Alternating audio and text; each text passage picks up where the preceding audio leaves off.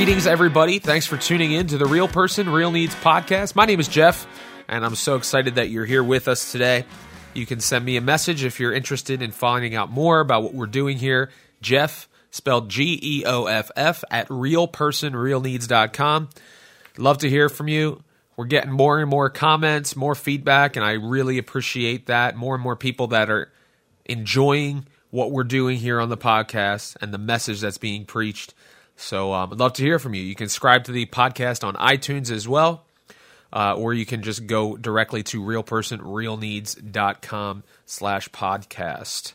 So uh, over the last uh, few weeks, things have been starting to heat up. Uh, in real estate terms, we are officially entering the spring market, even though spring is you know four weeks away.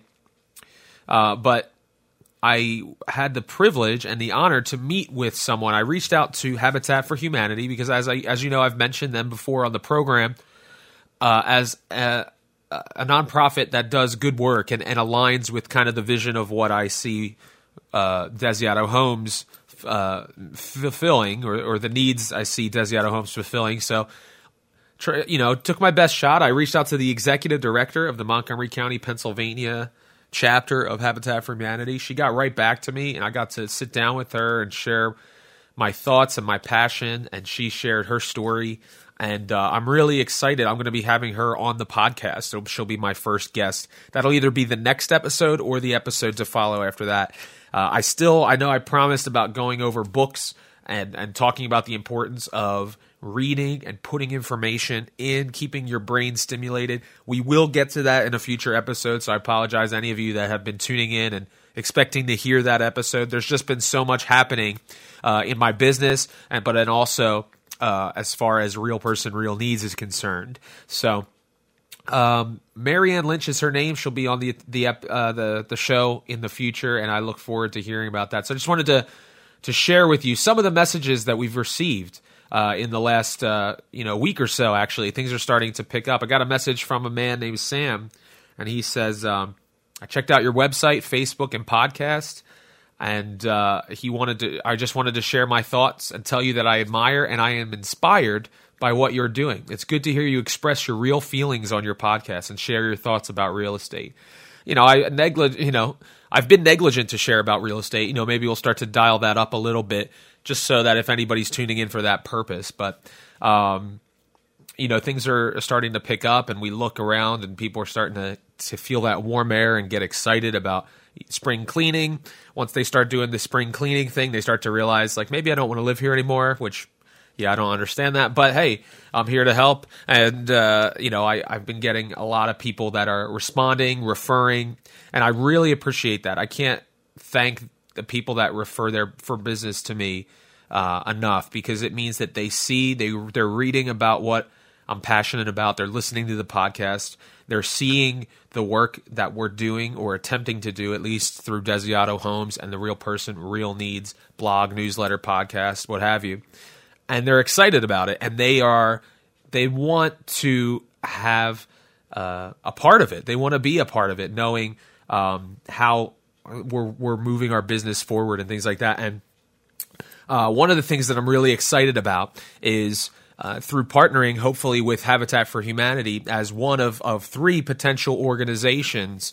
Um, Desiato Homes will contribute on the behalf of any client will be uh, contributing a, a, certain dollar amount for every transaction to one of those organizations, and my client will be able to, to choose one or the other.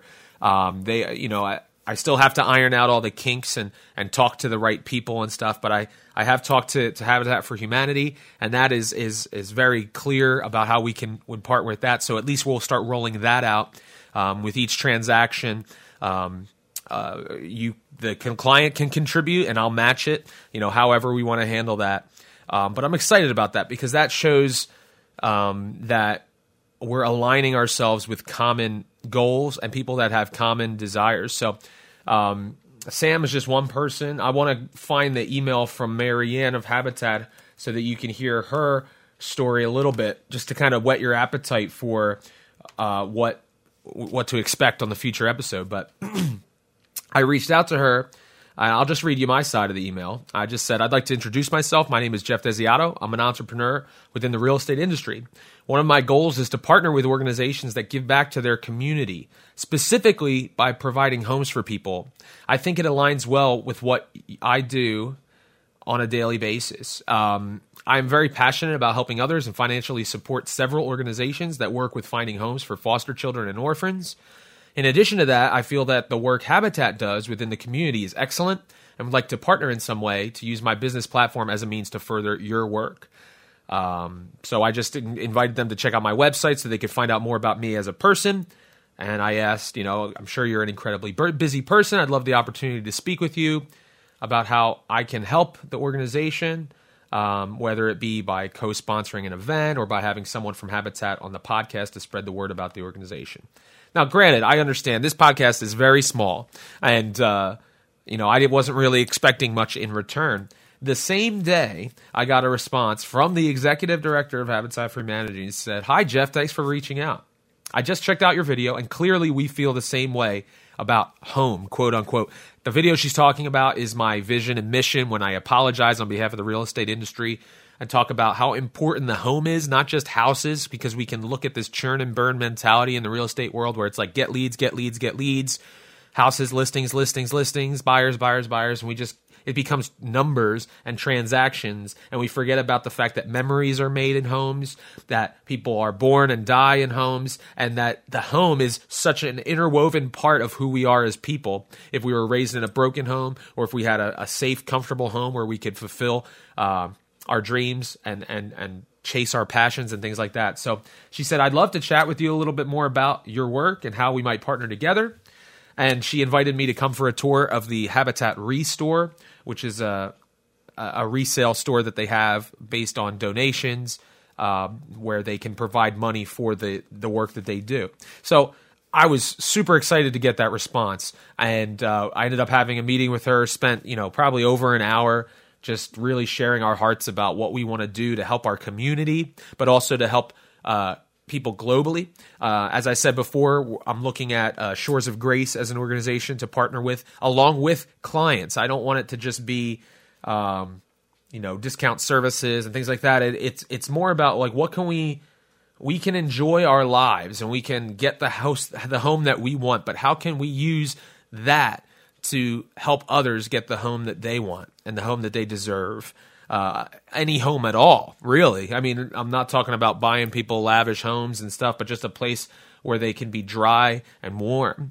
Um, so anyway, that was that. But you know, with with that, there's always uh, some people that that just don't really they they see a post on Facebook or they see something that I say or they hear they catch wind of something, but they don't I just don't think they really spend the time to research me, to find out what my heart is in my business. So there's always going to be, you know, one person that either accuses me of saying something or just not quite getting the feel for for what we're trying to do here. And you know, I I understand that and you know, I appreciate I can't expect all positive responses and things like that.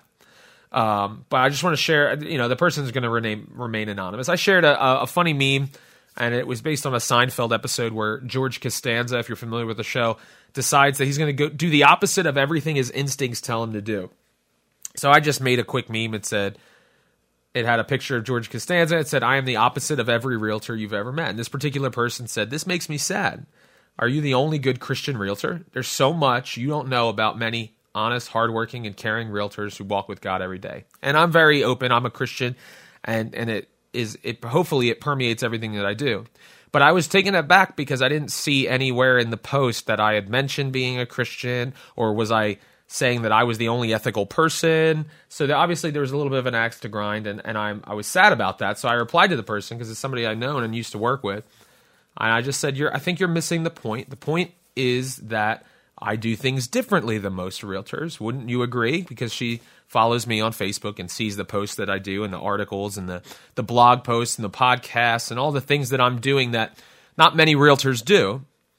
Uh, and I said, it doesn't really have anything to do with being a Christian or not. That's not what I'm saying. The motives are not on trial. I don't question individual realtors and their motives because I can't judge their heart and I never claim to do so. But what I can see is an industry at large, whether truthful, you know, whether fair or unfair, the reputation of the real estate industry, not realtors specifically, not people that I know that work in real estate, but the uh, expectation or the reputation of the industry at large is it tends to lean towards the negative you know, grant, you know, whether that's valid or fair or not. That's not what I, I don't, I don't decide that. I'm just sent going by what the perception is of real estate. Oftentimes it can be aligned with used car salesmen, especially when we start to pressure people and we, we hound them and we, we call them repeatedly or we knock on their doors. So that's what, that's the part of the real estate that I kind of bu- the trend I buck against, I guess. And and for some reason, you know, there's always people that that see me talking about the method and saying there should be a better way to do this that's not offending people, that's not intruding on people's privacy, that's not heckling or or peddling. But the problem is is that people see themselves and, and they they find their identity in the work that they do which I mean you can you can say that's a good thing or a bad thing. I'm just saying uh, what have you. I'm just saying. So when they say, "Well, I work in real estate and I don't do that," they think I'm calling them out, and that's not my intention. That's never my intention. Is to to uh, to make people feel like I understand their motives and they're actually in it for the wrong reasons. I would never claim that. What I would say is that it's challenging for people, especially I would say prospective real estate clients, to handle the barrage of various postcards that people get in the mail, uh, the knocking on doors, the phone calls, the things like that, just for when they want to get some info, those types of things. It becomes this barrage of information, barrage of contacts that weren't really solicited. And, and all that stuff, and it, it tends to be overwhelming. And that's what leaves a bad taste in people's mouths. I'm not saying that the person's motives are not right, but what I'm saying is their methods are actually off putting to the majority of folks that I come in contact with. So my goal was to do it differently, was to put content out there that had no strings attached, that was just to put a smile on people's faces, that was to share stories and to make people think and to invite people to be a part of this community. Has nothing to do with real estate. It's community of helping people have the homes that we have benefited from if you've been lucky enough to benefit from a good home. So that's you know that's kind of a, a long story for a short answer or however you want to say it. But I just said techniques that are being used, they could be perceived as begging or pestering. In this day and age, I don't feel right doing something to someone else that I personally don't appreciate having done to me, like getting cold calls or someone knocking on my door in the middle of the day or right at dinner time. So that's what that's what I'm trying to get across to this particular person, and and they're not they're not getting it. I don't think you know, and and because they're they're someone who really uh, you know abides by this older. Um, more traditional way of marketing yourself as a real estate agent, and that's fine because it works. It's proven, and I understand that. So, it, again, it's not the, the motives or, or the, what people are trying to accomplish that's on trial. It's just asking the question: could there be a better way to do something? Just because we've done something the same way for years doesn't necessarily mean that it's the right way or that it's still working because we want to be, you know, it's like you got to put your finger in the water to to check the temperature or however, you know, the baby's bottle, you test it on your elbow and things like that. We need to know the the current climate that we're in so, you know, for me in 2016, I look around and I see people signing up for do not call lists. I see people putting signs outside their door that says no solicitation. So, as a real estate agent, and, and I believe me, I put myself on the do not call list and I still get calls and I get tons of junk mail. I get things from people that I've never met them, but they want to sell me something or they want to market themselves to me. And I understand that. And I'm usually very gracious with people when they call me and I don't want their services because I understand they're just trying to put food on their table. And that's fine. Uh, but again, it's it becomes I have something to offer you. And regardless of whether you think it's valuable or not, or I'm inconveniencing you, you're wrong because I'm going to tell you why it's valuable. And that puts your your feelings and your uh, desires as the prospective salesperson, real estate or whatever, it puts it ahead of your potential client. So why would that client ever decide to work with you if you're constantly saying, "I know you don't think this is valuable, and I know you think that I'm inconveniencing you, but here's why you're wrong." Why would you want to take that approach? But then also you come across as begging for something, and that shows that you are you're not an authority in in the industry, or that you you're desperate, and and people can sense that, and it's off putting to people in in a lot of ways. Um, I experienced it myself when I started to get desperate uh, in my first year because I wasn't making a lot of money and I was just, you know, that's how it is in real estate. And I don't get, I didn't get into this industry to make money, but I'm talking about just bare minimum so I can pay for my bills and not put everything on my credit card. And I started to feel myself give in to that, even though I said from the start, that's not really who I am because I hate it when people do that to me. How could I justify doing it to other people? And I couldn't. It, I couldn't justify the two things. I couldn't rationalize away that sick feeling I would get in my stomach when someone would say, Hey, have you made any cold calls? Or, Hey, have you done this or that? And it, it started to bother me. And I started sending emails out to people and just just I regret it. You know, I started to do things that were not what I really felt were true to the core of my character because I was being told that this is the way real estate is done. And I've talked about this before, so I don't mean that to rehash it. But every time I get a response that's negative or something, it it brings back brings me back to like, okay, am I am I off here? Am I am I saying things that are hurtful unintentionally? Maybe I need to change my message. Not the the core message, but maybe the delivery is is not really polished enough or whatever. And I, st- I want to do that internal evaluation. I don't want to just say bullheadedly, I'm doing this and forget that. I don't care. So I don't mind when people disagree as long as they do it respectfully, which is this person did. And I'm very glad. Uh, so I did my best to respond to kind of reroute the conversation to where I think it was. And I think there's something underlying here that didn't really get brought up to the surface. And I, I can understand that. But um, she went on to say, so every realtor's methods, whatever they might be, are wrong? Question mark. Do you believe that only you are doing things the right, whatever you perceive to be right, the right way? I wish you would stop dragging realtors down. Why not build yourself up without degrading others? and, and, when I read that, I, I it hurts because that's not my intention. Is to drag other people down.